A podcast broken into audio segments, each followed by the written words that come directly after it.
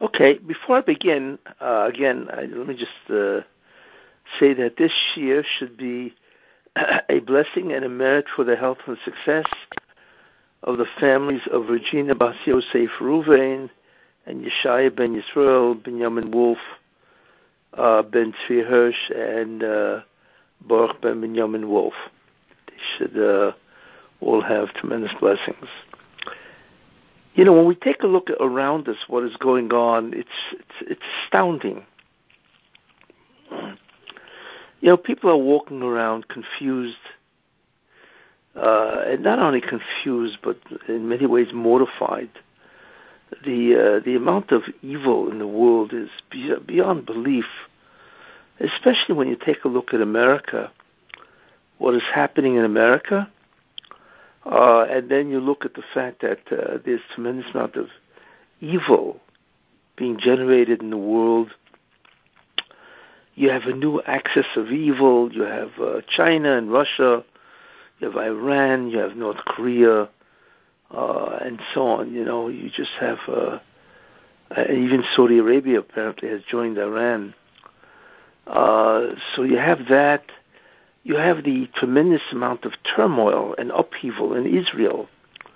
The war, as I, we will speak about, the war between, you know, the, the Supreme Court and the Knesset, the concept of judicial reform. I mean, we take a look around this and we ask ourselves, what in the world is going on? So I thought that if, as the, uh, you know, the uh, reintroduction of the shiurim, that I would talk about the logic or the rationale of what's happening and why, based on, of course, the divine agenda. You know, this isn't a news report. what it is is really an understanding of how all of this really fits into the upcoming messianic era. That's really what it's all about. But the question is, how does all this fit? So therefore, I thought I would devote, uh, you know, certainly this particular shiur uh, to these ideas. So if everybody's ready, then I will begin to uh, talk about these ideas. Now, what's important to know, um, you know, uh, obviously some of the ideas I will say, uh, I have said in the past, but to, in order to bring up, you know, new ideas and uh, the new context and so on, it's important to give a full display, sort of, of everything. now, like I said, it's very confusing in terms of what is going on. But when you take a look at everything, what's happening in America and the entire world, especially what's happening in Israel, there's a tremendous amount of, like I said, turmoil, upheaval, and so on, and chaos. So the question is, how do we understand all this? Well, the main idea, the main theme of all of this is that we are rapidly approaching the Messianic era. And therefore, that gives rise to a certain amount of what's called spiritual necessities. And the spiritual necessities, in order for them to occur, they generate historical events, which in a certain sense will bring to fruition the uh, the uh, sp- the spiritual necessities. And that's really the way to understand all this. We are rapidly approaching the end of time because uh, the world has reached a certain level of tumah, tremendous amount of contamination and evil, which I call the Memteshai Tumah, the 49 levels of evil. I shouldn't say evil, really the 49 levels uh, of uh, immorality and uh, tumah, contamination, pollution, and so on. And as a result of that, we are rapidly heading toward the end of time to bring the Mashiach. So what that does, that necessitates certain things. Specifically, uh, things that have to happen to the Jewish people, and also things that happen to happen have to happen to the world, especially Edom. Now, the last uh, kingdom, that's what the way Torah describes it, that we are, that the Jewish people are subjugated to, is Edom, Esav. That is the last kingdom, empire, that the Jews will be subj- subjected to in terms of persecution, and therefore, obviously, God has to deal with that. And that's a major uh, task of bringing the Mashiach. What happens to Edom? Now, there are several things that we could identify in terms of the theme. And each one of these things will have its own historical event, its own happenings. So, the first thing, which we know because I had mentioned it, and most people are now aware of it, but certainly were not, is that Edom will not be destroyed. Edom has to do tshuva. And I mentioned, uh, you know, certainly a long time ago, why? Because ultimately speaking, even though Esav in the Torah became a rasha, however, the prophecy is Rav Yavoy Tzoyer, is that the older will serve the younger. And we know what that means. That means the concept of tikkun, that the younger, who is Yaakov Avinu, and his descendants, do the tikkun process, which we know what it is.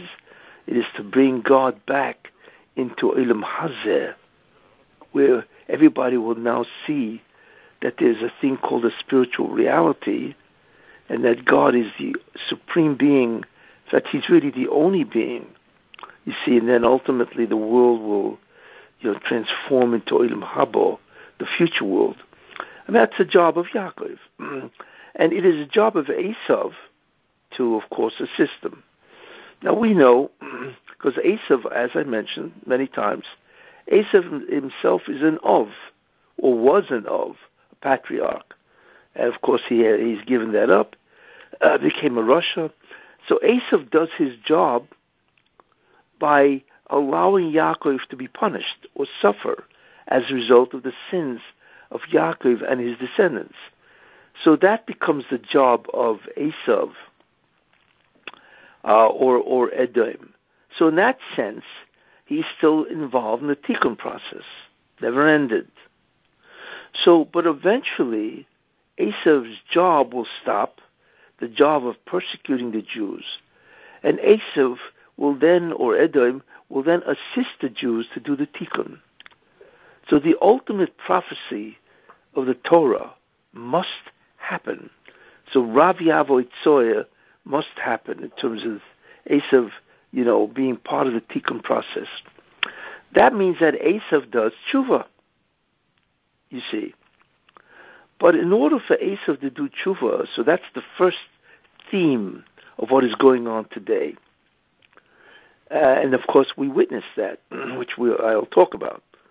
The second theme is that, wait a minute, what about Esav, all the evil that he has done to the Jewish people? Now, the evil that Esav has done to the Jewish people basically is of two kinds.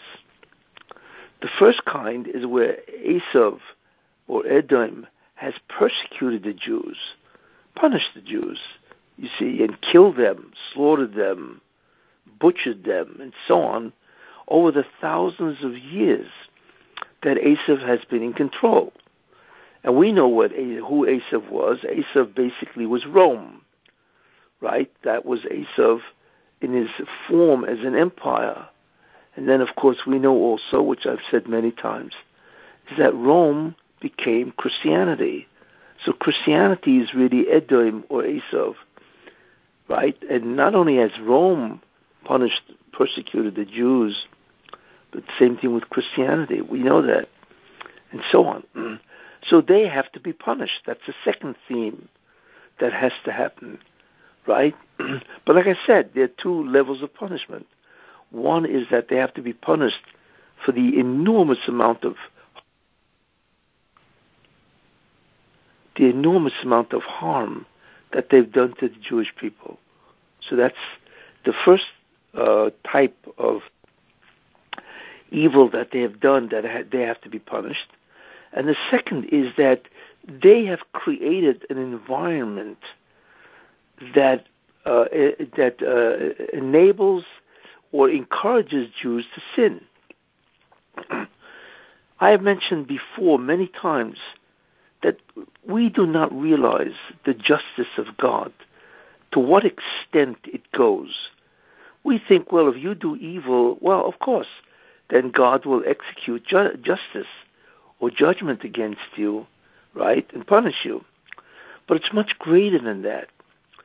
Any evil that can be attributed to you, in other words, that you've contributed to, no matter how remote it is, and no matter how far away you are a cause, there will be retribution. That's how far justice goes. People don't realize that. You know, I use uh, an, an example.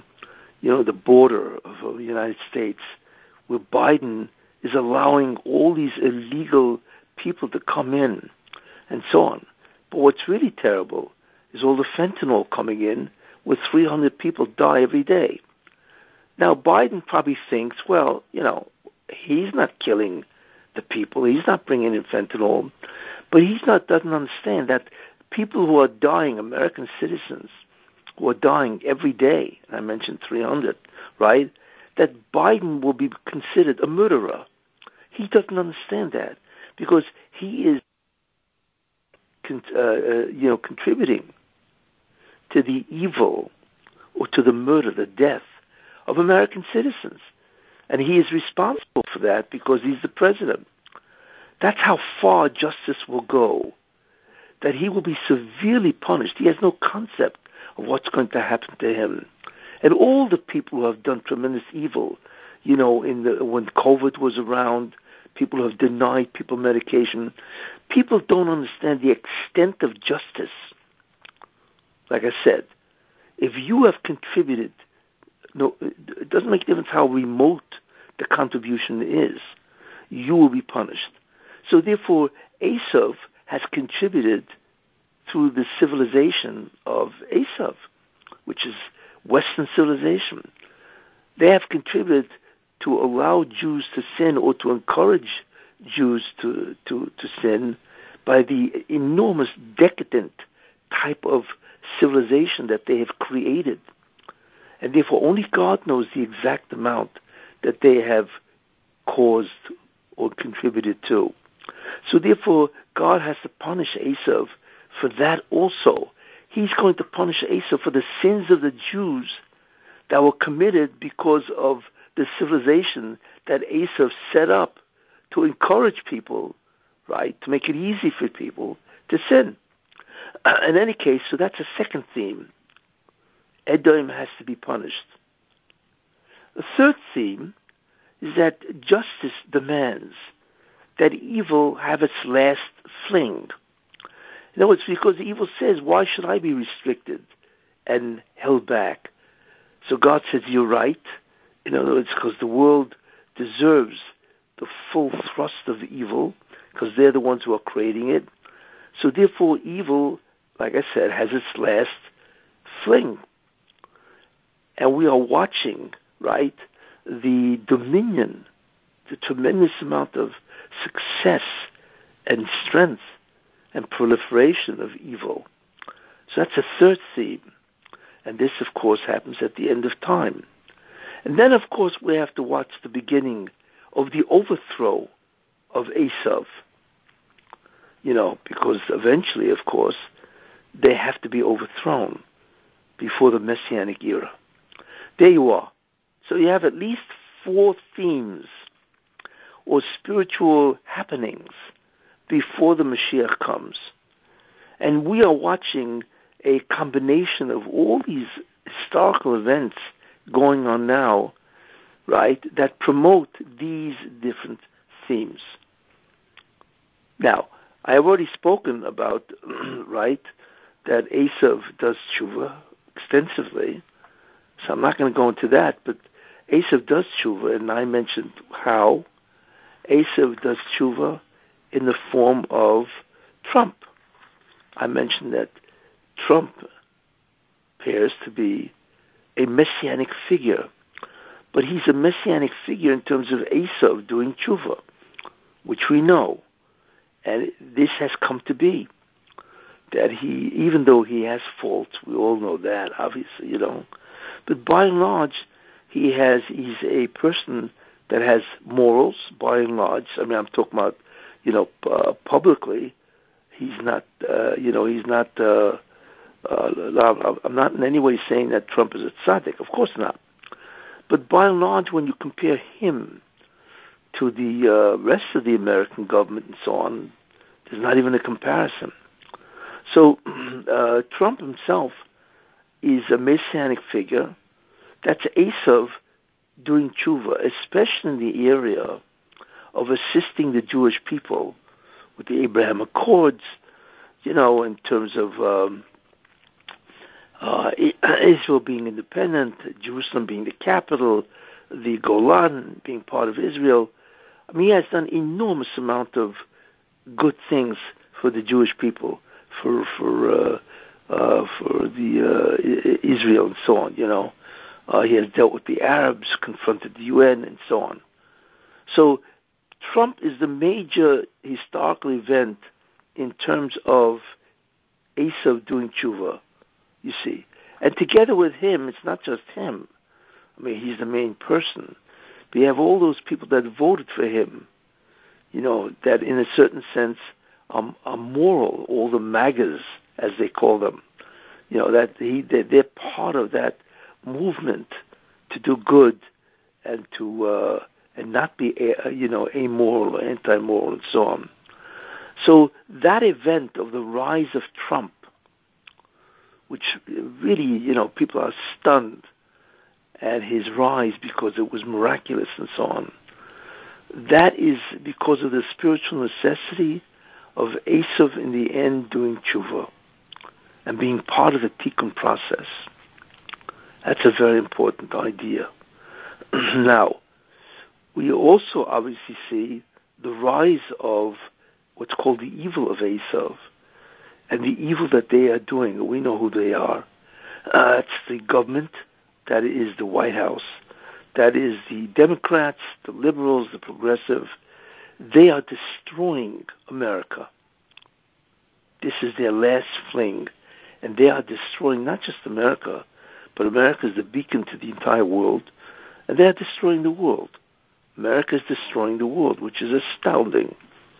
You see, and the way they're destroying everybody, we see, of course, is the allowance of the LGBTQ plus movement to flourish, to proliferate, you see, and to be incredibly successful where that movement is not only the homosexuality and so on, is not only uh, you know uh, present, but it is preferred. You see, and it's in the form of being woke, and and so on. It's uh, you know, uh, incredible madness has seized America. You see, and therefore, because they have promoted this, and the concept of, uh, like I say, wokeism and CRTs, you know, the uh, uh, idea, the concept of racism and, and so on, which they have enormously falsified and so on. Um, they, with all of that, are destroying America. So that is the evil, and uh, the, the, of America. America is a beacon to the entire world so this is spreading this concept of wokeism, concept of LGBTQ, the concept of transgender. All of this is unbelievably uh, decadent and uh, you know destroying the morality of, of, the world and so on. So that's their last fling, and they're doing it. so that's the second idea uh, of the events happening uh, because of the, the spiritual necessity that they are allowed to exercise the last of their evil before they go out. You see, um, that's the second idea. Now then we have a third idea, where Edom or Esav has to be punished.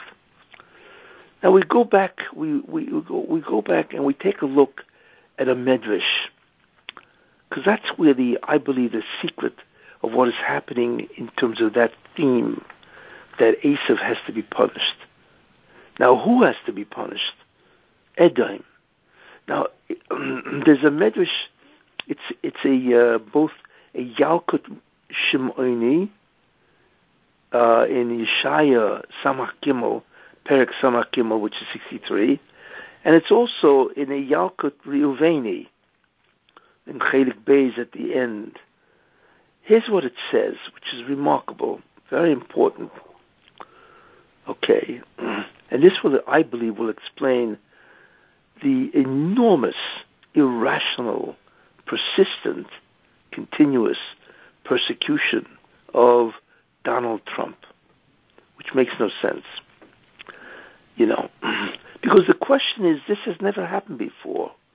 You know, you may disagree with the president, you disagree with his policies, you know, and you oppose it in whatever political fashion and so on. But what is happening to Donald Trump is beyond belief.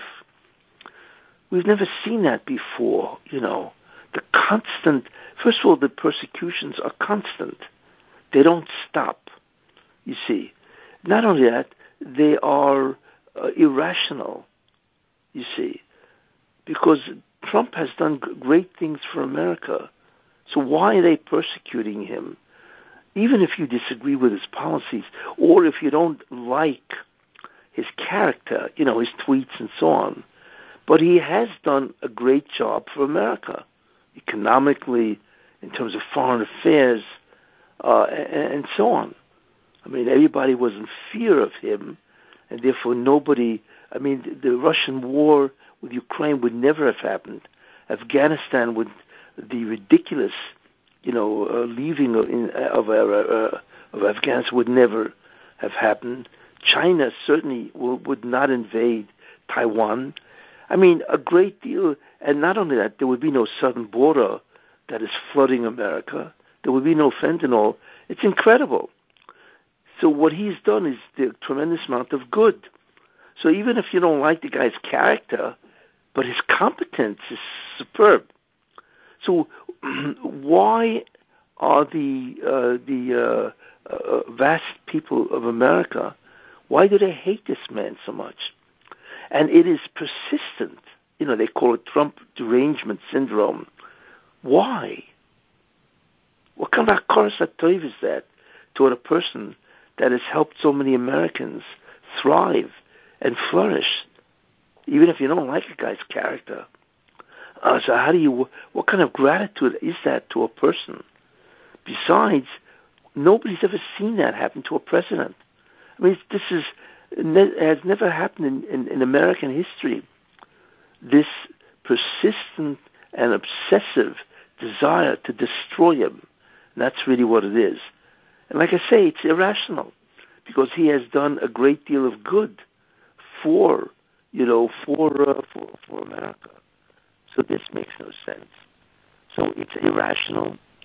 It's obsessive, persistent, right? And it never stops and it, and it's in the extreme. I mean, witness just the last couple of weeks that they have indicted him on on some type of not. It's not even a felony. It's a misdemeanor that nobody ever gets indicted, and besides, the indictment doesn't even list what the crime is. Yet they have not hesitated to try to destroy him uh, with with some kind of misdemeanor. I mean, it's just incredible to watch uh, you know what what the the uh, DA of the Attorney General of New York has done. But it's not him only; it's the entire left, the entire Democratic Party. Uh, so how do we understand something which has never happened in American history? And he's a president. He, he was the former president of the United States. So where's the honor to the office itself? So we can, I, I believe we can understand it based on this medrash. Uh, there's a pasuk in in Parshas Nitzavim, the Haftarah brings down a certain Haftarah that talks about God destroying Edom, which says, uh, you know, Yeshaya Hanavi sees God in a prophetic vision coming from Edom, you see, and God's garments, so to speak, are all red, blooded, all filled with blood. And of course, Yeshaya wants to know, you know, that means God is now about to execute, or he has executed, tremendous amount of justice. And that's the symbolism of the garments being red. So he asks God, like, why are you coming? So God says, I'm not coming for the Jewish people.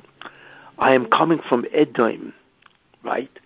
And I've just stepped on them, like somebody steps on grapes to squash them and to eject the juice of the grapes. So that's what I did. I just stepped all over Edom to destroy them, and their blood has spurted out of their bodies and come onto my garments. Could you imagine? Uh, this is what God is going to do to Edom in the end of time. The punishment that Edom will receive. you see, and this is the Haftarah of Parshat Nitzavim, which, by the way, was the week of 9/11, which is fascinating. That that's what he did to Edom in the week that that 9/11, that the twin towers collapsed. In any case, uh, so there is a, a Yalkut Shimoni, which is a medrash, and it's also in a Yalkut Reuveni, which is also a medrash, that says the following. It says, Hashem noitel kol averis shel Yisrael, that God took all the sins of the Jews, right, which was caused, right, by Esav, by the climate created by Esav. Then it says, the uh, and he places the, and he places all these sins, or the cause of all these sins, right? Al Esav Harasha, on Esav Harasha. In other words, God is now about to punish Esav, not only for the slaughter of the Jews, but the, for the fact that Esav has created a civilization of enormous depravity and decadence that has caused Jews to be enticed to sin. That's how far the justice of God goes. Anyway, this is what God is doing. This is what the Medrash says. Oma Esav. So Esav says to God, Bameh yesh bi koyach l'sevlam. Where do I get the strength to be able to bear this suffering? It was Esav is admitting, yes, uh, you know, I deserve this. I'm not arguing about that. But I don't have the strength to bear this type of punishment because it's beyond belief. What you're about to do to me. This is what Esav says to God. So it says in the Medrash, Be'osei Shor, at that moment, when Esav makes that remark, right? Because that is really a remark, in a certain sense, of tshuva, of charata. It's like Cain, when God said, Where is your brother? And he said, Am I my brother's keeper? So God then said, What have you done? You have killed Hevel, right? And therefore I will punish you, and so on. And Cain says, you know, God la'avoini min soy, that my sin is greater than I can bear. It's, it's true, but you're about to punish me in a way that I cannot even bear the punishment. Who can bear it? Who's got the strength for this? So therefore God diminished, he mitigated the suffering because Cain, that was a statement of tshuva. It's really what it is. He admitted he did the sin, and he said, "Look, I I, I deserve the punishment, but but I, I can't bear this." So it's it's really a request for some type of mercy. The amazing thing is Esav is doing the same thing when he says to God, "I can't bear the iniquity, the punishment that you're about to give me." You see, so what does God do? Because Esav, in a certain sense, is doing tshuva, right? So then it says, "Be'osei shor." Right? What God does is Noitel Hashem, all the sins which he's about to visit on Esav, v'noisnam al begodov. So instead of doing it on his body, the punishment, he's going to do it on his clothing. You see? And then it says, v'nasu edumim. They become red. In other words, God diminished or mitigated the suffering that he was going to give to Esav. And instead did it to his clothing, whatever that means, and not to his physical body, you know, and so on. Uh, and that was a uh, softening, a mitigation of the punishment to Esav, you see. So then it says in the Medrash, Reshuv, and he continued, God continued, Mechapsam, to do this until Shenasim Kisheleg. In other words, God continued to visit punishment on Esav, on his clothing, until the clothing became white as snow, which means God effected a, a, uh, atonement for Esav. This is what the Medrash says, which is amazing when you think about that, you know. And uh, in other words, so Esav, in a certain sense, was forgiven. He went through the punishment. God mitigated his punishment. He went through it, right? And he suffered. The extent of his suffering was so great that all his sins were forgiven. You see, and that that's where we see. You see that in the end, Esav. That's one of the places where we see that Esav does tshuva. So what God did is He brought Esav back into the circle of those people who brought who bring tikkun. And by the way, that is that is uh, justified. First of all, uh, we see we know there's a med, uh, there's a Gemara actually in Sotah where Esav tried to block Yaakov's being buried in the Moras HaMachpelah because he said, "Wait a minute, what are you doing? You can't be buried in Moras HaMachpelah. You know, I received that also as an inheritance, right? The uh, HaMachpelah, and you gave away your spot, right, to Leah, right? So you're taking my spot. In any case, he he delayed or blocked. So they said to him, "What do you mean? You sold it. When you sold the firstborn, you sold all the rights that you had as a firstborn, right? And that is part of it is the Ma'oris HaMachpelah, right, which is in Hebron. So uh, said, well, where's the document? So the document was in Egypt. So they sent us uh, who was a very skilled in, in running and so on. Anyway, send them back to get the document from Egypt. You see. Meanwhile, Hushim, the son of Dun, right, he was apparently couldn't hear, right, and so on. Uh, and uh, what happened was is that he saw, well, what's going on here? You see, all he saw that Esav was preventing Yaakov from being buried, right, and that's a tremendous bizoyan embarrassment to the body of Yaakov Avinu. So what he did is he, I think he took his sword and he chopped off the head of Esav, killed him. And it, says that the head of Esav rolled into the kever at the foot uh, of, of, of, and it's at the foot of Yaakov Avinu, you see. So the question, of course, is what is Esav's head doing in the Moras Machpelah among these tzaddikim, right? Because we know the, have the four couples, you know, uh, who are buried there. You have uh, Odom and Chava, you have Avram and Sarah, you have Yitzchok and Rivka, and you have Yaakov and Leah. So what is the head of Esav doing in the Moras HaMachpelah? And the idea is that it's amazing that God caused this to happen, so the body of Esav is not is in the field, not in the Moras HaMachpelah, but the head, which is the mind, you know, which is the uh, part that did tshuva, that is allowed to be, you know, in the Moras HaMachpelah. And that shows you that Esav did tshuva. If he hadn't done tshuva, that would never have happened. In any case, then the second idea is that the chazir, the pig, which is treif, we know that, will be kosher, Chazal tell us, at the end of time. And the chazir, which is the pig, which we cannot eat, right, is treif, right? That represents Esav. And that will be kosher. Why? Because Esav will be kosher, so therefore that pig will also be kosher. And then there's another medrash that said that um, Esav somehow weaseled his way into Gan Eden. He was actually at a higher level. So God said, What are you doing here at this level? So God evicted him from that level in Gan Eden.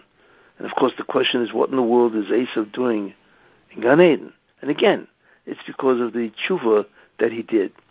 So we see that in the end of time, God mitigates and turns the sins of Esav white, which means he offers him a complete kapora, complete atonement, you see. So therefore, the punishment is uh, a, a uh, critical necessity for Esav to resume, you know, some aspect of what he was. This is what we see. And in, in, in many ways, how do we see this? So I believe what this means, I believe is as, is as follows. And when it says that God says, I will now, you know, bring this punishment on your clothing, what God is saying is that you will be punished. In what way? And let's take a look at what's happening. We know what's happening to Trump, which is beyond belief. I believe Trump, as a messianic figure who represents, therefore, Esav, because that's really what he represents. A president of the United States represents Esav, that's because the United States is an aspect of Esav. So therefore, Trump bears the iniquity of Esav.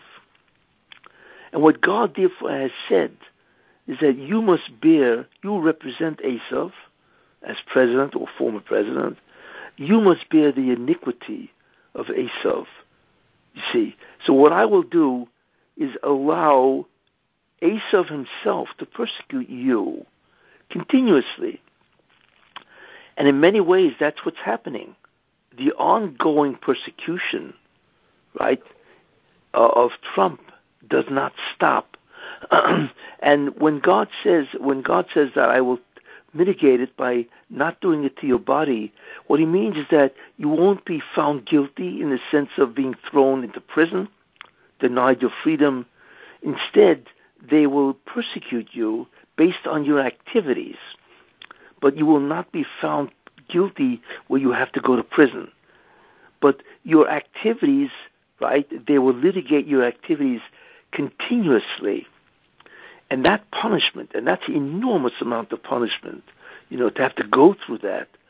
Uh, it's just astounding how Trump was able to survive that. He should have had five heart attacks by now. but in any case, uh, that he's able to suffer this, and all of these persecutions are on the activities of Trump. You know, with the documents, we're familiar with the the charges being brought against them, you know, and so on, and the indictment, the, uh, the financials, and so on, you know, uh, the Russian uh, collusion, all of this is on the activities of Trump. I believe that Trump represents Esav as the president of the United States, and he is being persecuted by Esav, which is amazing. The evil of Esav is persecuting right? The good part of Esav. And Trump represents that. So, in a certain sense, I believe Trump is bearing the punishment that has to come to Esav in order for Esav to come back into, uh, you know, the ability to help the Jewish people do the tikkun. You see. now, what is amazing is that the punishment that Trump is bearing really is, in a certain sense, identical, not a total sense, but a certain sense, to the punishment of the Jewish people. One of the great punishments that God visits upon the Jews is called anti Semitism, What is anti-Semitism? It is an, it's an abiding hatred of Jews, and it's irrational because the Jews have given so much to the world. Why do you hate them so much? Now, I'm not going to go into the reasons for that, uh, but it's irrational. It doesn't make any sense. You know, the Jews are so small in number. You know, even if they are in many ways, uh, you know, uh, part of part of the governing position of countries and so on, but they have done such good for the people of the world, whether it be in medicine, whether it be in science and whatever. They have contributed so much to the world. What are you doing with these people? Anti Semitism is not rational, it never stops, and it just comes out of nowhere. You see, in any case, this is what's happening to the Jews. So God says that your punishment will be, in many ways, very similar to the anti Semitism of the Jews. But who is going to punish you? You know, so the Goyim do this to the Jews. But who is going to do it to Esav, anti-Semitism? In other words, you have to experience what the Jews have experienced, right, over the thousands of years. But who's giving them? So I call it anti-Edomism, not anti-Semitism. It's not against Jews. It's against Edom himself. And that is the form of punishment that God is doing to Trump. And that is what's happening. So it is the evil of Esav that is persecuting Trump himself. And that is an identical idea to anti Semitism, which is amazing when you think about it, you see. Uh, and and uh, so, what I'm trying to do is explain the illogic and the irrationality of what is happening and the historical you know, never happened before. Uh, what's happening to uh, to Donald Trump and so on, you know. So he is actually experiencing the phenomenon called anti-Semitism, but it's coming from goyim. So instead of being visited on Jews, they are doing it to him, and it's not only him who represents Esav, but it's also to the 75 million people that voted for Trump you see. So this irrational hatred, which is now on the MAGA, you know, those people who are for Trump and voted for him, the hatred of the progressives is also being applied to the MAGA Trumps and so on, you see.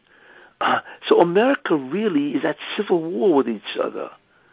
America is a tremendously divided country, you know, And in a certain sense, all you need is one event to spark a military civil war, right?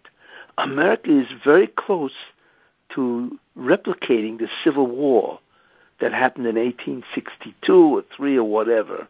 You see, that's how divided America is on the values itself. They were divided on the value of slavery to such an extent where there was a civil war. But America, the values of the progressives versus the value of those people who wait is incredible, and so on. Uh, so therefore, uh, America is at this. So one part of America is persecuting the other part of America. You see, I mean, it's incredible. And when you take a look at what's happening to the cities of America, the crime, right? The southern border, the fentanyl, killing people, right? Then you have the inflation, you see. Then you have uh, uh, America, in many ways, is at war with itself.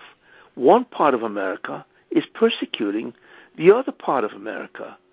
Does America understand this? That there are really a civil war? But in any case, that is part of the punishment of the good part of Esav, which is represented by Trump and his people who voted for him, all the MAGAs.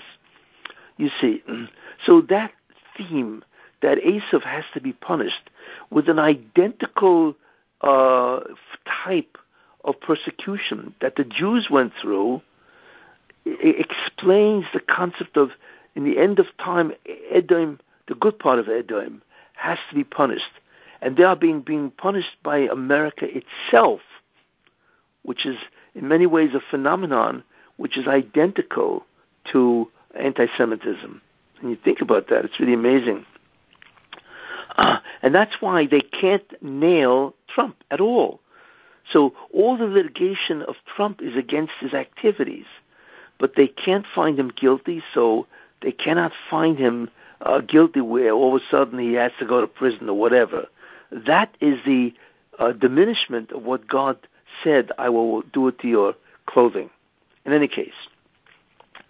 And then you have the concept that Edom has to be overthrown, right? And we are watching that uh, the progressives, the Democratic Party, is losing. They are slowly being overthrown. There's a tremendous amount of scandals that is being, uh, you know, exposed about Biden, Joe Biden himself, Hunter Biden, his son. They just found out that even the letter, you know, that Biden, uh, uh, President Biden, you said about that the letter that he said was signed by 51 members of the intelligence community that said that the hard drive of Hunter Biden was really Russian disinformation. They now found out that that letter is a fraud, is fake, and that the one who requested that letter from a, member of the CIA is uh, Blinken, Antony Blinken, which is incredible. And this is a this letter is a fraud. So when that scandal comes out, that's going to be enormous damage to Joe Biden. So we see that the Russian is slowly taking apart the uh, the wokeism and so on, uh, uh, and uh, of the Democratic Party and so on. So therefore, Edom is being overthrown. So this sort of explains, to a certain extent, what is happening in America based on these four themes. Now, there's something else happening which is very, very important. What is that? And that comes from uh, the concept from the Chet Egel. When the Jews sinned, so Moshe Rabbeinu came down the mountain and he said, Mi Lashem Elai. He said to them, Who is to God? Come to me. You see. now, what does Moshe Rabbeinu mean? I mean, God knows who sinned. So, what is Moshe Rabbeinu really doing? You see, God doesn't need Moshe Rabbeinu to separate the people who sinned at the golden calf and the people who did not worship or so you know worship the golden calf. Uh, God knows that. He doesn't need Moshe Rabbeinu to to do the uh, separation, you know, of these people. but what Moshe did is what's called a very important idea, which God does. It's called birur. Many times when God wants to, you know, initiate some tremendous period of good, he, he allows the Jews to do tshuva. So he will actually offer them and say, okay, you know, who wants to do tshuva before I initiate punishment and a different era? so what Moshe Rabbeinu did is he offered the Jews an opportunity to do tshuva. And that's what he said. He said, who is to God, come to me. You see, in other words, even though you did the Chet Egel, even though you sinned, but if you come to God, if you are still loyal to God, right, then you will survive. So what he's doing is what's called a birur. He's offering Jews who sinned, right? He doesn't say who didn't sin with the golden calf. He said who is to God. It means who remains loyal to God. Come to me and you will survive. So what he did is he offered them an opportunity to do tshuva before God initiates punishment, and that is called a birur. That is a very important process. Now, since we are about to witness a messianic time, arrival, God is doing a tremendous birur to the world and to the Jewish people not everybody is going to survive the messianic era or the uh, the uh, incoming of the Mashiach. You know, God is subjecting. First, let me deal with the Jewish people. God is subjecting the Jewish people to a birur. He's giving them a last chance. This is what we are seeing in Israel. There's a war going on. It is not a war between the Supreme Court and the Knesset. That's what it looks like, where they want to do judicial reform. Right? It's not even a war between the right and the left. If you think about it, what is it all about? Well, the right won, and they want to change the judicial, they want to institute judicial reform because the Supreme Court are dictators. This is not, Israel is not a democracy. A democracy is where people, right, they decide who the government is. It is the rule of the majority of people. That's what a democracy is, you see. And the one who determines the government of Israel is the Supreme Court, because they can veto any bill of the Knesset.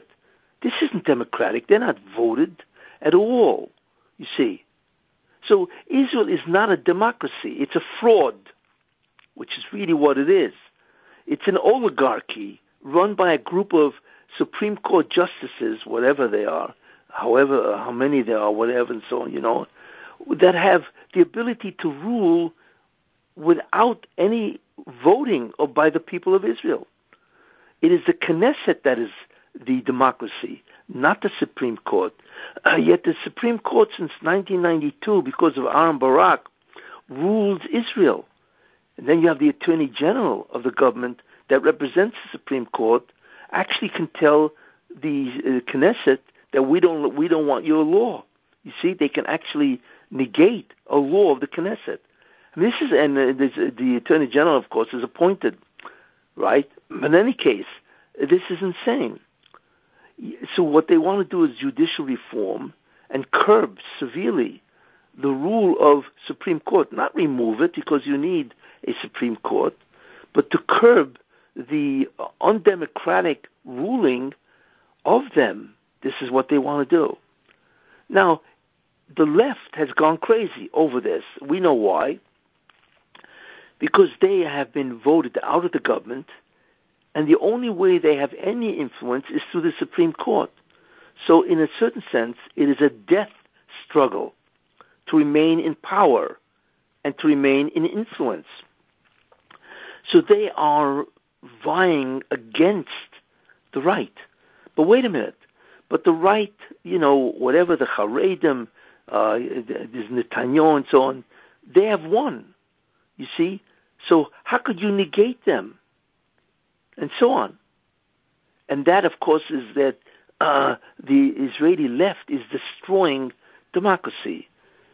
And the amazing thing is that they say on the right that the right is destroying democracy, which of course is ludicrous. They don't even understand what democracy is. The right has the right to issue laws because they were voted in by the majority of Israel. So how could the left be doing this? And certainly not declaring the whole thing to be, you know, anti-democratic. In any case, we are witnessing a civil war. That's really what's happening in Israel. You see, but what it really is, and that, that's why, because the left does not want to give up their power, and therefore the whole thing uh, so they, they, it's, it's really a fight to the death. The left, of course, is the Erev Rav. They do not want to go away. They don't want to give up any power. So they are willing to overthrow the government, and that's really what they want to do. They want to overthrow the government. so what we are witnessing is an incredible thing. We are witnessing the Erev refusal, which is the left, refusal to leave because of an election. I mean, Israel is supposed to be a democracy, which it's not, and they don't want to leave. So, in a certain sense, it's an insurrection. It's really what it is. And it carries with it the punishment of treason. You know, if you don't like what the right is doing, so you'll have an election and you'll vote them out. But you don't ignore their rules and their laws and defy them. This is what they're doing what is it really? they are fighting for any kind of semblance of religion. There's an incredible amount of uh, hatred of Haredim, religion in Israel, in many ways they want to discard religion. You know, I mean, they claim because they're afraid that the the, the right, the Haredim, will uh, will take over Israel and become a theocracy, which is a completely false. You see, the Haredim just want some type of freedom to do whatever they do.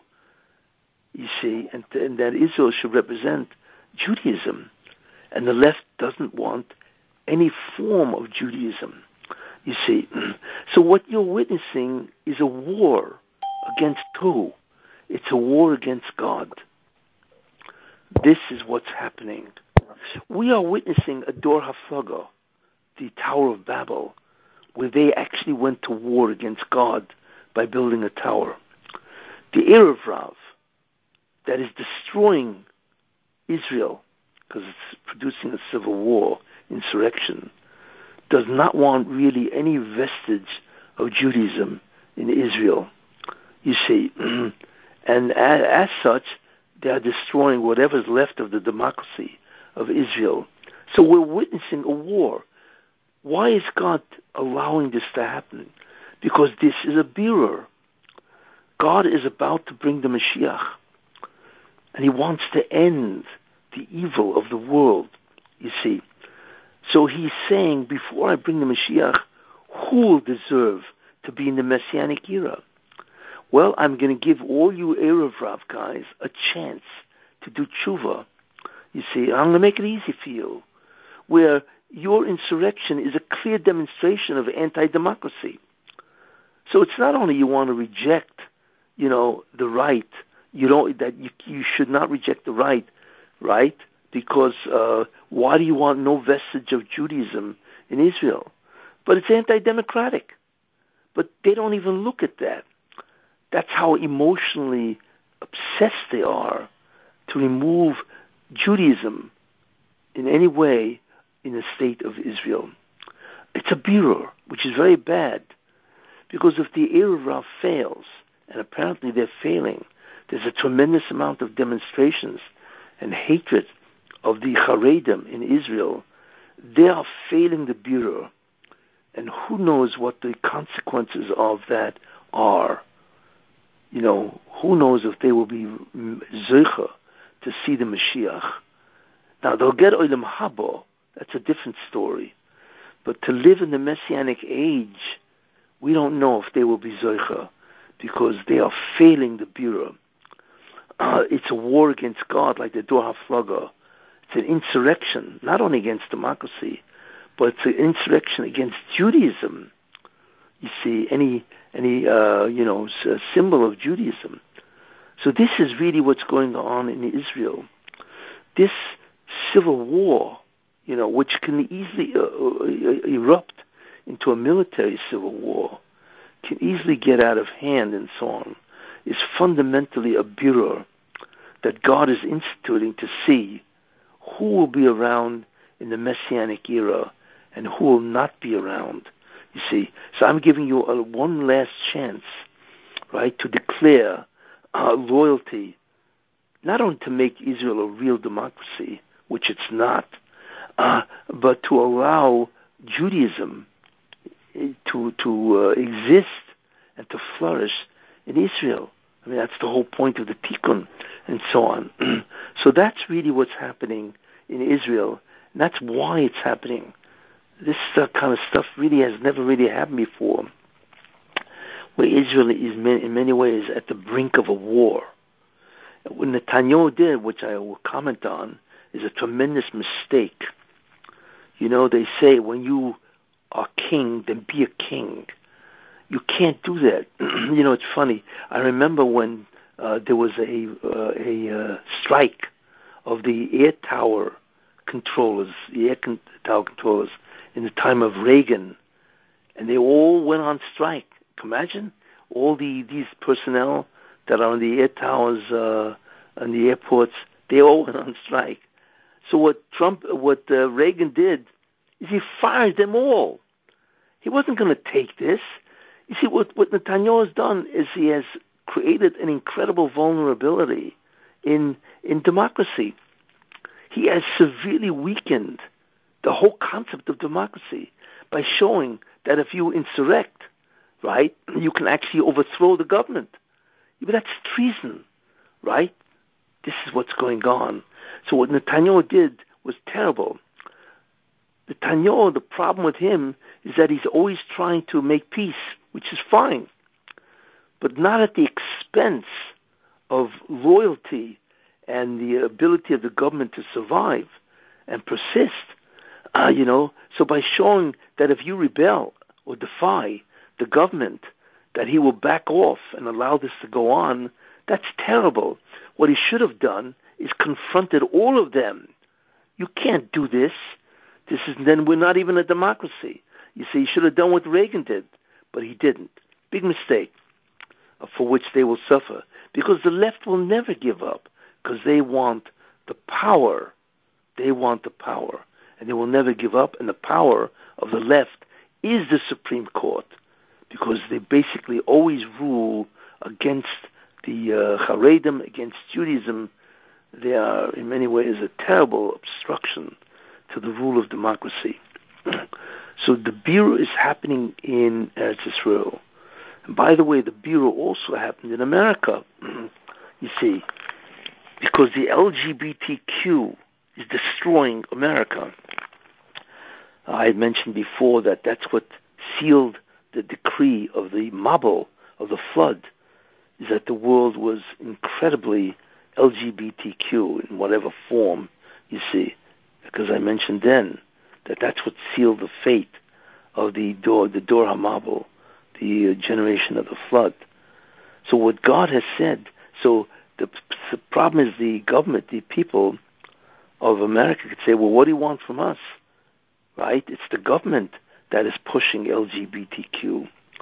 And God said, okay, so I'm going to give you a midterm election. You have the ability, the whole America, to throw these guys out, the left, the Democratic Party. Instead, what did they do? Uh, they made the Senate into, uh, they gave the ruling uh, party, the, the, the, the, the Democratic Party, they gave them the right to rule the Senate. What kind of a business is this? And the House should have won much more votes, but instead they only won just maybe a handful of people. Again, so America, in a certain sense, has failed the birur. God gave them an opportunity to overthrow the Democratic Party. Instead, what did they do? They voted in the Democratic Party in the Senate, and they severely diminished the amount of power that the House has. It's Rachmanis, God had mercy on America, and He allowed the House to become Republican so they could straighten out the terrible injustices of what's going on in America. But America has fundamentally failed the birur process. You see, and now Israel is being subjected to the same thing. Now, there's also something else which, which we have to remember.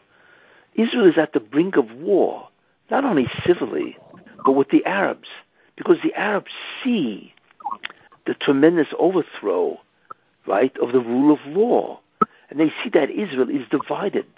So now is the perfect time to go to war with Israel on all sides, Hezbollah, Hamas, and Iran, and so on. Mm. Why is this happening? Because you should know one thing. The, the worst thing that the Jews can do is hate themselves. Lashon Hara creates sinas chinam. Do you know how much Lashon Hara is spoken because of this division in Israel? A tremendous amount. And there's a tremendous amount of sinas chinam, basis hatred, you see. So the punishment of, for that is that it awakens tremendous prosecutions in heaven. In words, if you people hate each other, right, then I will allow who is then I will allow, right, the enemies of the Jews also to go to war with you, measure for measure. If you guys hate each other, sinas chinam, then I will allow people who really hate you, the enemies, right? I will allow them to go to war with you. So Israel is on the verge, in many ways, of a war with the Arabs. And that is a punishment for the incredible sinas chinam that is going on in Israel. Uh, so we are watching a tremendous amount of turmoil, chaos, and upheaval. Why? Like I said, because these are the things, the spiritual necessities that have to take place, right, before the Mashiach comes. And we are at the brink, we are at the verge of the Messianic era. And therefore, all of this is happening. The concept of punishment of Edom, which I mentioned, uh, persecutions of Trump and the MAGA people, the birur of what's happening to America, the clarification, the, the uh, uh, choice of opportunity to do tshuva, which is what the birur is really all about, is happening in America and also certainly in Israel, and it's all happening at the same time. What I would suggest is be very careful with Shmiras Haloshen, with Lashon Hara, not speaking Lashon Hara, because uh, that is generating tremendous kitrugim, prosecutions in heaven against the Jews, you see.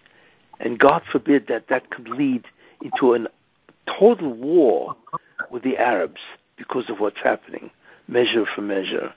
You see, so we have to be careful with sinas chinam and lashon hara to reduce the amount of kitrugim, which is prosecutions and so on. You see.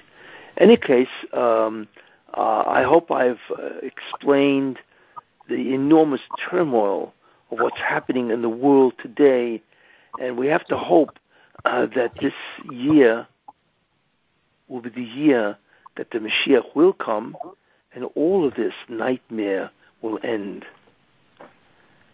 Any questions? Yes, I have a question. So, where do you see DeSantis in all of this? Like, where does he play a role in it? Because he's obviously there, and he's lurking, you know, behind Trump. So, where where do you find him? What role is he playing? I will tell you something. Um, look, you know, everybody sees a vulnerability in Trump. Everybody. But, um, you know, in a certain sense, it's part of the punishment of Trump that he is threatened about resuming. I, I look. I, I, I said before. I, I believe that once the punishment of Trump has ended, that he will resume being president. I believe that will happen. And I stated why, because that's his purpose as a messianic figure to redeem Esav. Because Esav is destroying America, is destroying the world. Now, in terms of, and so part of that punishment is by having a threat to his presidency. Trump is the most dangerous person, when you think about it, in the world. Why? Because he wants to change America. You know, he wants to change America in the sense that he wants to make it a good country. You see, not only that, but the reason why Trump is so dangerous is because Trump has done tremendous amount of good for the Jewish people. So to the Satan, right, who is really now uh, trying to do his best to, you know, uh, re, uh, to come back and uh, influence mankind and so on, because he's dying, as I mentioned previously. Trump is a very dangerous figure, and what the Satan has to do is get rid of uh, uh, Trump. The way to get rid of him is also to put another candidate that is viable. You see, so DeSantis is in many ways a satanic attempt to overthrow Trump to get rid of him. Now, even though DeSantis also, you know, even though. Someone mute yourself. Someone mute yourself. Even though DeSantis, in many ways, is uh, very, very similar. Even though DeSantis, in many ways, is uh, identical to Trump in terms of his policies, but he's not the same he's not the same. Uh, And besides this, you know, if you think about it, uh, it's very possible. I believe it could happen. Well, DeSantis will bow out. Why? First of all, DeSantis is 43. He doesn't need to run now. He has plenty of time. Secondly, DeSantis, right, can never tolerate the abuse that the Democratic Party has laid on Trump. He doesn't have that defiance ability. What they did to Trump is beyond belief. You have to be an extraordinary emotionally strong person. I don't believe DeSantis is that way, you see. so he would make a big mistake running for president because they're going to try to destroy him.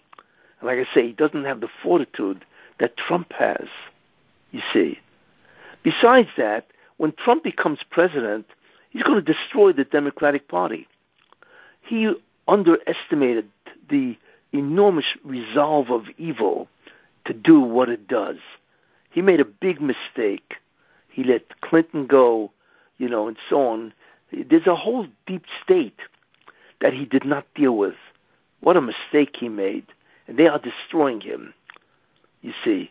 Uh, so the idea is that uh, that was the mistake he made, and he will destroy the Democratic Party or a lot of it, whatever. And DeSantis, if he runs after Trump, because Trump cannot run, as far as I know, again, so then DeSantis can uh, run, and he will be a shoo-in, you see, and the Democratic Party will be severely reduced. So it's a big mistake for him. You see that God is on the side of Trump because God had the Democratic indict Trump on charges which are ludicrous. They're stupid. They don't even make any sense because the indictment itself doesn't even have a crime. Uh, uh you see, and I'm not even talking about the uh, statute of limitations. you see, so God had them do that, which enormously upped the popularity of Trump. That what, that's what it was for, is to put Trump back in the driver's seat. That's exactly what happened. In fact, since the, he was indicted, I think they've raised $20 million, which is a phenomenal amount of money. And there are many people that have switched, even if they were thinking about DeSantis, they have switched to go back to Trump because they realized, you know, how do you do this? To it's not only the Trump that they're doing it; they're doing this to the MAGAs, all the people who voted. They're making them look like absolute fools. You see, so people are livid with rage. You see, so you see clearly that God is on the side of Trump. So I believe DeSantis is nothing more than a satanic distraction to try to punish Trump. It's part of his punishment of Edom, right? And he's desperately trying to knock Trump out because Trump will assist the Jews to do the tikkun. So as far as the Satan is concerned, he's the most dangerous person of all.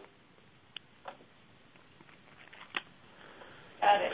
So now, what is the since today is Rosh Chodesh? What does the new month bring in for us, and how does it play into the messianic process? well, Iyar is an interesting month. First of all, Iyar is the month of the spheres. We are we are counting the sphere, and the sphere, of course, is the removal of the influence of the of the uh, uh, the, the Satan, the tuma, the Memteshai tuma, the 49 levels of evil. And we are in the middle of it.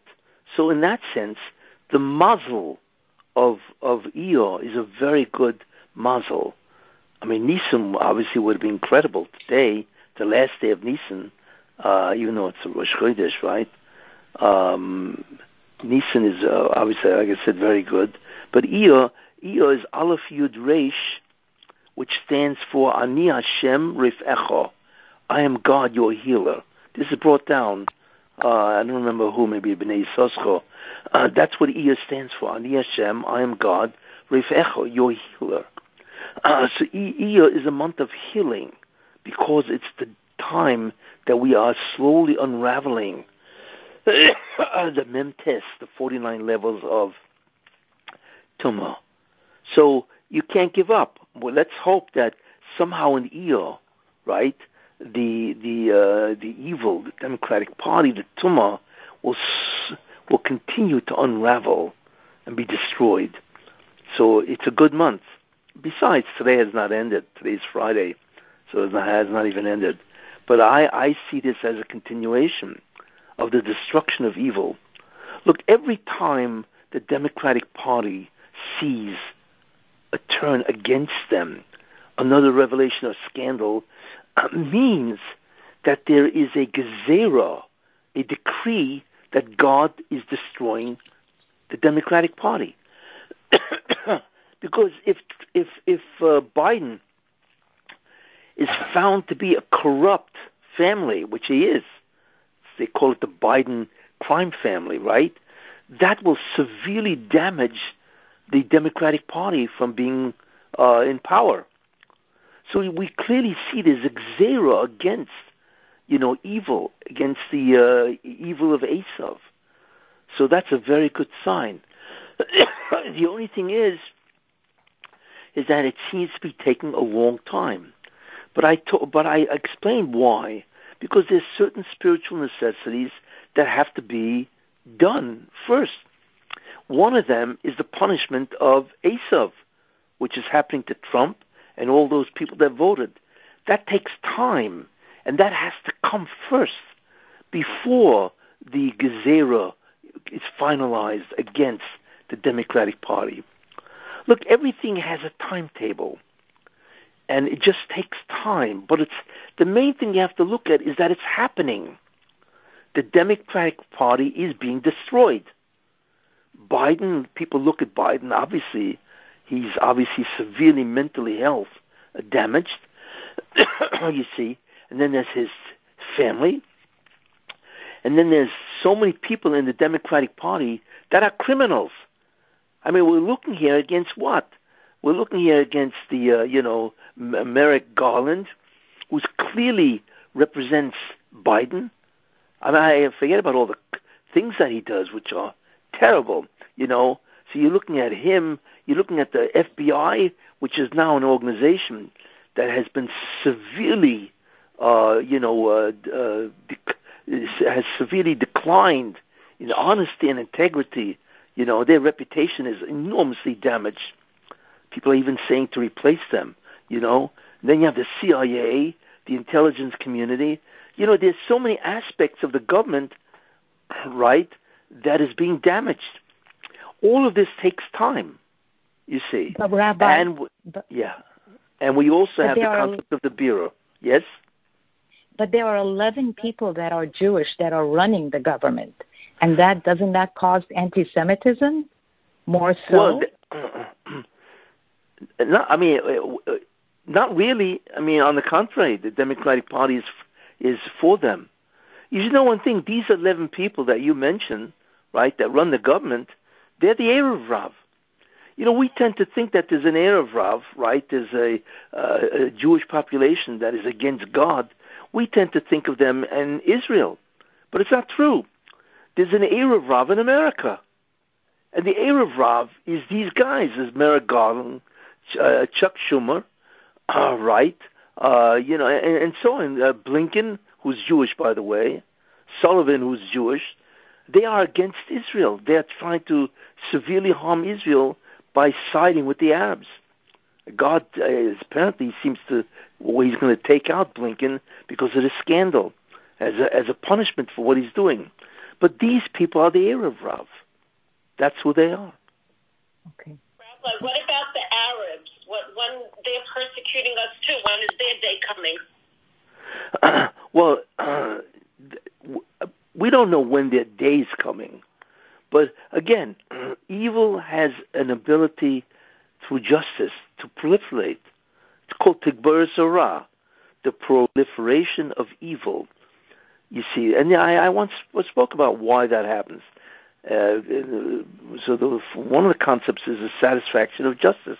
They have a right, if, if, if good diminishes, they have a right to rule, because that's what they say. And besides, all this demonstrates one thing. the stronger evil becomes, then when God destroys them, that will advertise his strength. To destroy a strong enemy is much greater uh, advertisement of who you are than to destroy a very weak enemy. So one of the reasons, which I mentioned a long time ago, one of the reasons why evil is able to enormously uh, exhibit might is to show that when God does destroy them, it shows the might of God. Uh, that's one of the reasons why they're able to do that. You know, there are many reasons, but this is what happens at the end of time. Tigbera Surah. You see. Rabbi, did you see what happened with the Muslims in their mosque on Ramadan? They went to pray to bow down, and suddenly all roaches started coming out from under the ground, and they were all running. They couldn't bow down to pray this week. When did that happen? This week? It looked like a. Wow. That's a bad sign. Yeah. right. Look, there. Remember one thing: evil is able to dominate up to a certain point.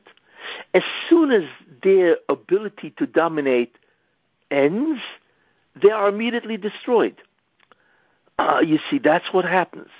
You see, so we don't know the end point.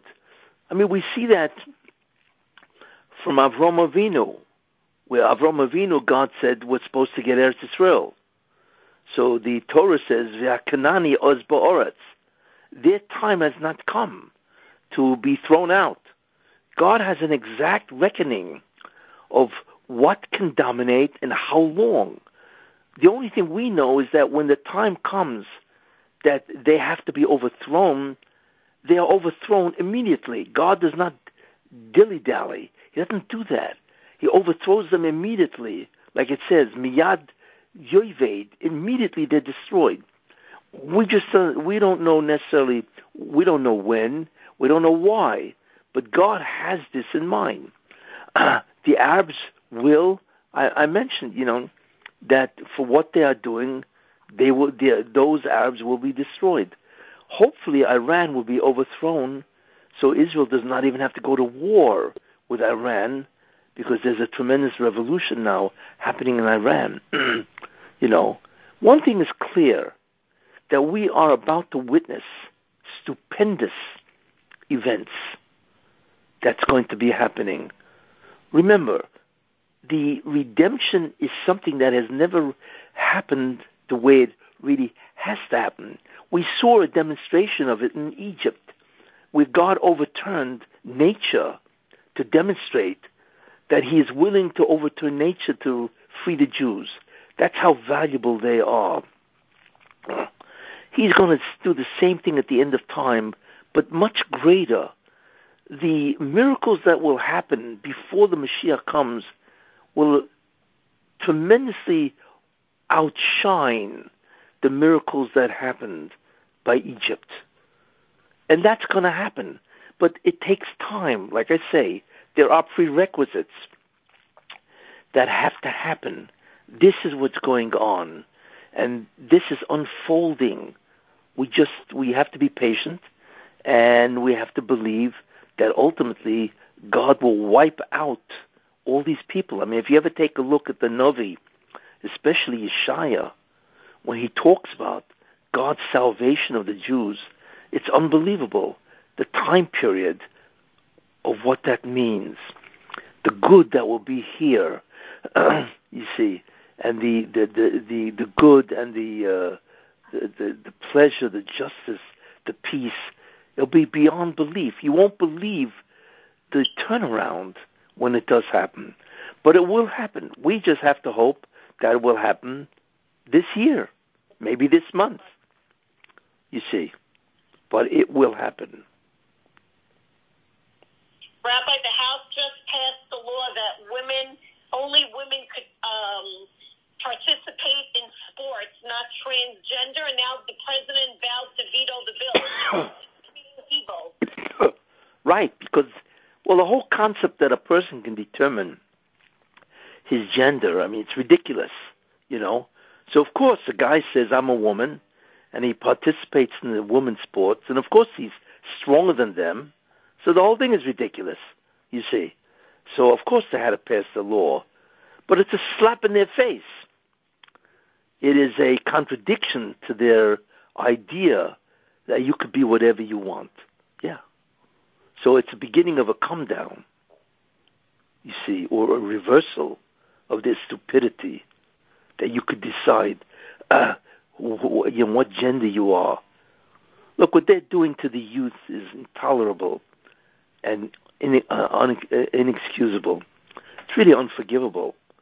They, you know. they even have, um, or they started doing in Disney World, a transgender night. Yeah.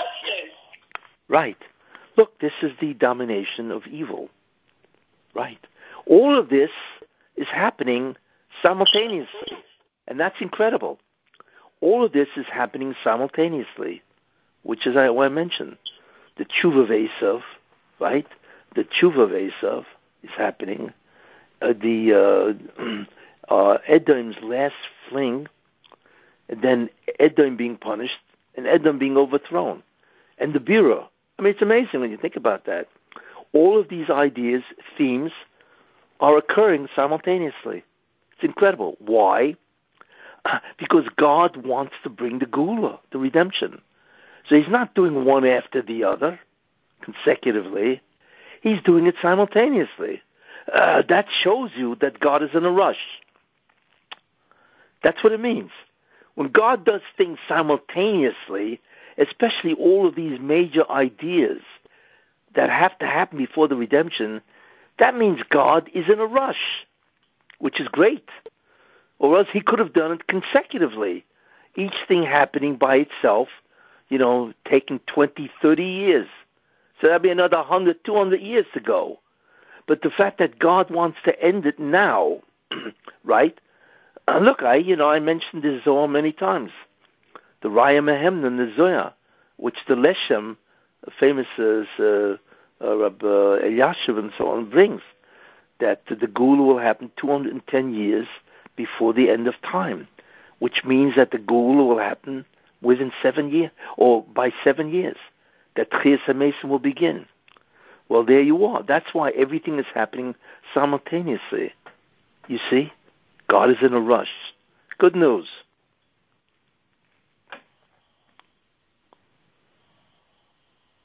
So, Rabbi, maybe also does the chaos in the world conceal maybe Mashiach ben Yosef?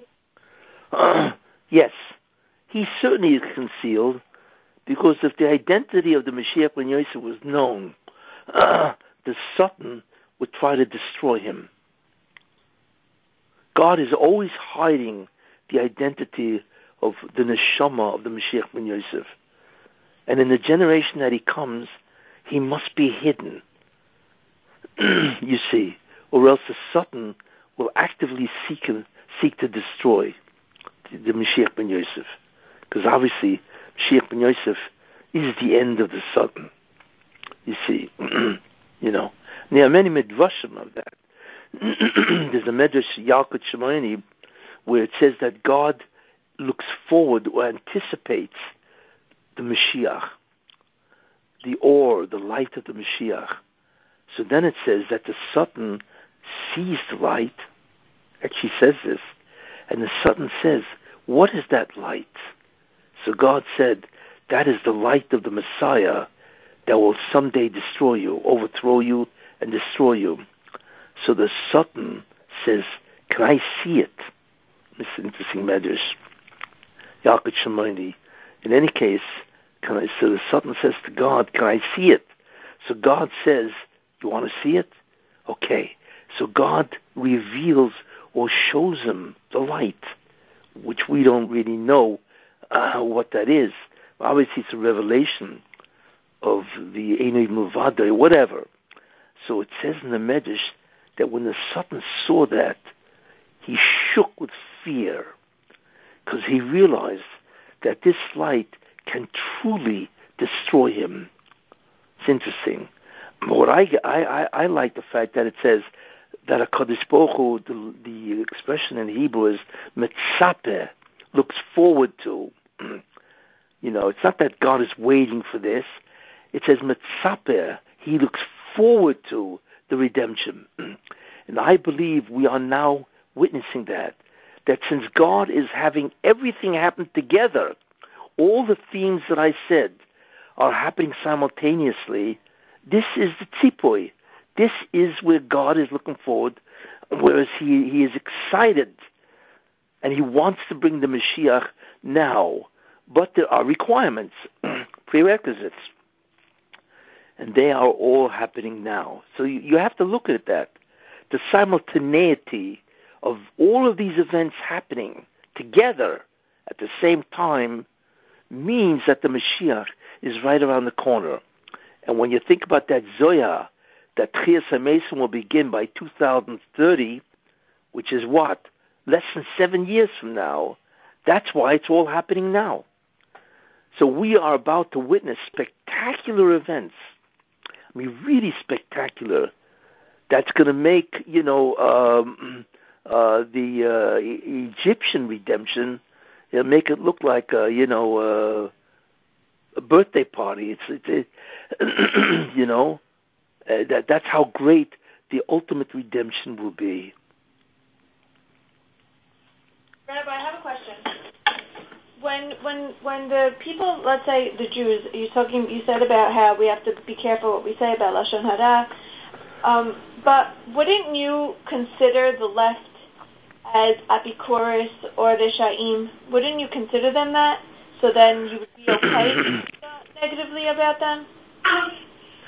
You know, um, that is a question halachically in terms of Lashon Hara. There's a thing called Tinok Shenishba. That means a, uh, a tinuk, which is a child that was captured as a captive, kidnapped by Goyim very young. So this child knows nothing about Judaism. So the question is, is he a rasha? Or is it a new category called Tinok Shenishba? And there are halachic discussions about the Jews today, you know, in America, or many of the secular Jews, what are they considered? You know, so there are some people that consider them Rishoim. I mean, act, in act they are Rishoim. The question is, what is their culpability? Because it is their culpability, is their, it is their uh, the fact that they do it deliberately, you know, and they know it's wrong. That's what makes them a rasha. but if they don't know that it's a sin, then they are not. So the question is, those people that defy God, that do not want any Judaism. I mean, take a guy like Lapid. I mean, the man is incredibly evil. He's malshin. Malshin means to inform on Israel to America. he is actually one of the people responsible for America beginning to distance itself and the Jewish community in America to distance itself from the Jewish people in Israel. I mean, we, you can't even believe what the punishment will be to to Lapid, Yair Lapid. Uh, yet he is doing it. So what is he? I would imagine that he is clearly a rasha, you know. Uh, but what about all the other secular Jews in Israel? You know, halachically they may be tinok shenishba, uh, and so on. You'd have, you know, you, that's a that's really a halachic question, and so on. You know, but the key idea is that I believe lashon hara is uh, uh, uh, uh, promoting a tremendous kitrug and a possible war with the Arabs, because that's the punishment. Okay, and then also my next question is, what uh, what needs to happen in order for Mashiach ben Yosef to be able to be revealed that the Satan won't have a hold on him anymore? Because he can't be revealed now because we can't have the Satan know what, who he is. So when can we have him be revealed? the answer to your question is that there is a deadline. Because the Mashiach is going to come not because of the merit of Israel, not at all. He's going to come because of the timeline, Be'itoi. This is the time that Daniel saw and Yaakov Avinu saw. Because God swore that he would bring the redemption. Therefore, the redemption must happen. And it will happen in a time, you know, that nobody knows. Only those two people were the only ones who knew when the Mashiach will really come. So it must happen, and what will bring him is be'itoi in its time. The merit will not happen. You see, in fact, it says in, in that Haftarah that I quoted, in the Haftarah of Nitzavim, where God destroys Edom, and the blood of Edom splatters on this clothing of God, where God says, you know, I, I did it for my righteousness, and there was nobody with me. So they learn, what do you mean there was nobody with you? means, which is really very interesting. God says, I did not do it because of any merit or schut of the Jewish people. They have no merits for me to do this. I did it because of my righteousness. I did it because I want to do it. I am God, and my will will rule, will exist, will prevail. And that's why I did it. So that tells you that there's really no merit that we have that will bring the Mashiach. And what will bring him is a deadline. We don't know when the deadline is, but it's obviously fast approaching. Remember what I said. The simultaneity, simultaneity of these events is shows us that there's an incredible urgency to bring the redemption. And I believe the urgency was caused by America. When they made constitutional LGBTQ, then they did the exact same thing that the flood generation did, and that's where they were destroyed. They made it constitutional, which means it will not be overturned, which means America will now begin to destroy the world morally. I believe that created the real urgency. and like I once pointed out, that law was made, I think it was June 26th, by the Supreme Court, by Anthony Kennedy. Terrible. And Trump came down the escalator a couple of days before, I think on June 16th. All this happened in 2015. So what the Supreme Court did, and they were talking about it and so on, I believe created the urgency, and I believe that's what brought Trump down to begin the whole process of changing Edom and allowing them to do tshuva.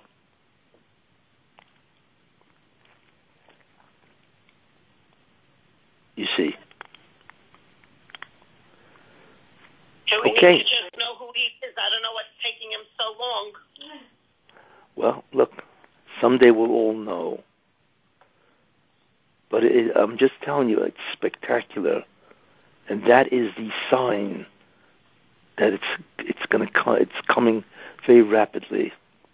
The whole concept of the simultaneity, simultaneity of all these events that are required. We just have to be patient. It's just one, remarkable that they're doing so many evil things in the world, allowing these laws to be passed. Right. They're doing a new bill now that uh, you can have relations with a minor if it's consensual. They, there's no age limit.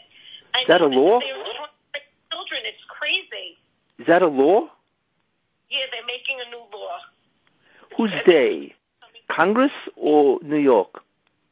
The government. Which government? U.S. Oh, do you mean Congress, federal? I don't know. That's incredible. Yeah. Want to lower the age. There should be no age limit. Uh, if if young child wants to do something, if they say yes, it's fine. That means they're going to raise children uh, with right. the same laws of the of the flood. There's no wow. all the laws are for the victim, not uh, for the guilty party, not uh, protecting you, the. You mean the perpetrator? Yeah, right. Well, that's the yeah. Well, look, the world has become mad. That's really what we're witnessing. Once God has allowed evil to dominate, then they dominate. It's become a hefker. Means they realize they can now pass any law that they want. Look, what's behind evil? To defy God. That's all it is. It's a defiance of the morals, the ethics, the laws of God. And the way they do that is by going down to the lowest degree of of, uh, of corruption, the lowest degree. And what you're witnessing is the lowest degree. It's the greatest evil of all. You see, that's what's happening. I mean, look, they murder kids, abortions. They teach them transgender. It's incredible what they're doing to the youth, kindergarten kids. You see, and now you mention this, and then of course in colleges it's all about communism. I, it's unbelievable what's happening to the to the world. You know, that's what happens when God allows evil to dominate. They go completely wild. It, they're mad. And I believe that's what's creating an enormous urgency for God to do all of these things simultaneously. He wants to end it now.